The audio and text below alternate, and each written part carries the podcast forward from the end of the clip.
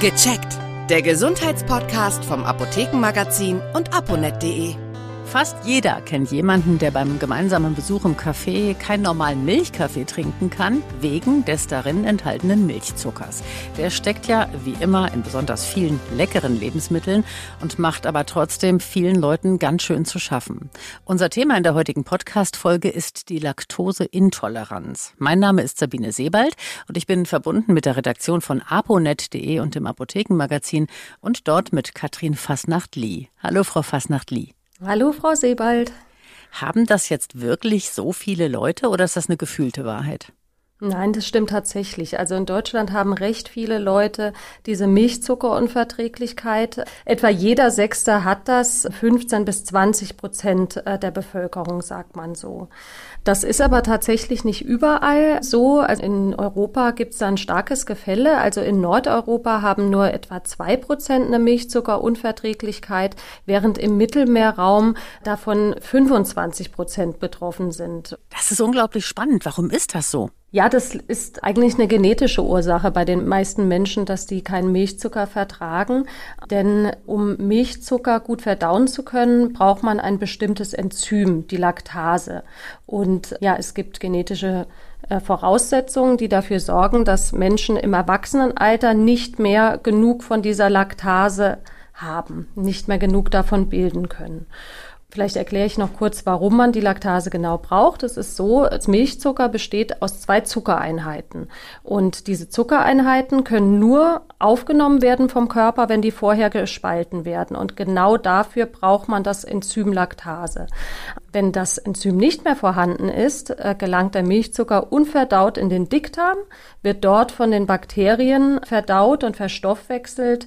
Da werden zum Beispiel Gase und so weiter gebildet und das führt dann zu diesen Bauchschmerzen, zu Durchfall und Blähung, die Menschen mit einer Milchzuckerunverträglichkeit kennen. Jetzt stelle ich mir das unglaublich kompliziert vor, herauszufinden, ob es wirklich der Milchzucker ist, warum ich zum Beispiel Verdauungsbeschwerden habe, oder ob es irgendeine andere Ursache hat. Mhm. Das ist nicht ganz einfach, aber beim Milchzucker haben viele Menschen tatsächlich schon mal so einen Verdacht. Ne? Wenn man jetzt wirklich einen großen Pudding gegessen hat oder mal einen Eisbecher oder so und dann Bauchbeschwerden hat, dann, dann haben viele schon mal einen Verdacht daran, könnte es liegen. Ähm, darauf sollte man sich aber natürlich nicht allein verlassen und einfach Lebensmittel weglassen. Das sollte man nie machen, sondern das schon abklären lassen von Fachleuten. Und oft reicht da schon ein sogenanntes sieben Tage Ernährungsprotokoll, wo die Leute wirklich aufschreiben, was genau habe ich wann gegessen und wann sind eventuell Symptome aufgetreten. Und äh, eine geschulte Ernährungsfachkraft kann da schon relativ genau erkennen, ob es sich da jetzt um eine Laktoseunverträglichkeit handeln kann oder nicht. Es gibt aber noch eine andere Möglichkeit, um das zu testen. Die funktioniert auch relativ gut. Das ist der sogenannte H2-Atemtest. Da geht man zum Arzt und ähm, der bestimmt durch ein äh, Messgerät, wie viel Wasserstoff in der Atemluft enthalten ist als erstes nüchternem Zustand. Und dann trinken die Leute eine Flüssigkeit, in der Milchzucker gelöst ist. Und daraufhin wird in bestimmten Zeitabständen wieder dieser Wasserstoff bestimmt. Und daran kann man relativ genau ablesen, ob der Milchzucker gut verdaut wird oder nicht. Jetzt nehmen wir mal an, ich habe die Diagnose Laktoseintoleranz bekommen. Darf ich dann überhaupt gar keine Milchprodukte mehr essen? Nein, das ist in den meisten Fällen nicht der Fall. Also zunächst einmal man sagt, so viele vertragen noch 10 bis 15 Gramm am Tag. Was die Milchprodukte anbelangt, es ist auch äh, so, dass nicht jedes Milchprodukt Milchzucker enthält. Also in Milch ist es natürlich drin, in Quark, in Pudding, in, in Eis, in Sahne. Da ist auf jeden Fall dieser Milchzucker enthalten. Aber zum Beispiel in Butter oder in vielen Hartkäsen wie Emmentaler oder Edamer und auch in Weichkäsen wie Camembert ist teilweise überhaupt äh, kein Milchzucker oder relativ wenig Milchzucker enthalten, sodass man die Produkte auf jeden Fall ähm, noch essen kann. Und steckt Milchzucker vielleicht auch noch in anderen Lebensmitteln, an die wir ja momentan vielleicht äh, gar nicht denken?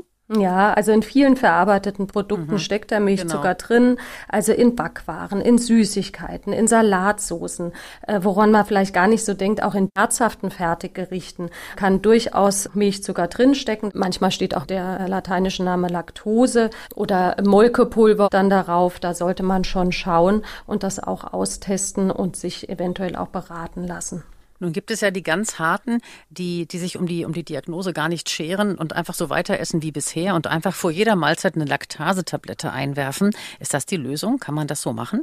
Ja, da würde ich jetzt eher nicht äh, zu raten. Also so Laktasetabletten kann man durchaus äh, nehmen. Das eignet sich zum Beispiel bei Einladungen oder wenn man mal im Restaurant ist und sich dann irgendwas gönnen will oder nicht ganz so vorsichtig sein möchte, dann kann man diese Laktasetabletten nehmen und die können die Beschwerden auch durchaus eindämmen. Aber es ist nicht immer ganz einfach abzuschätzen, wie viel Milchzucker esse ich jetzt genau, wie viele Tabletten brauche ich dann.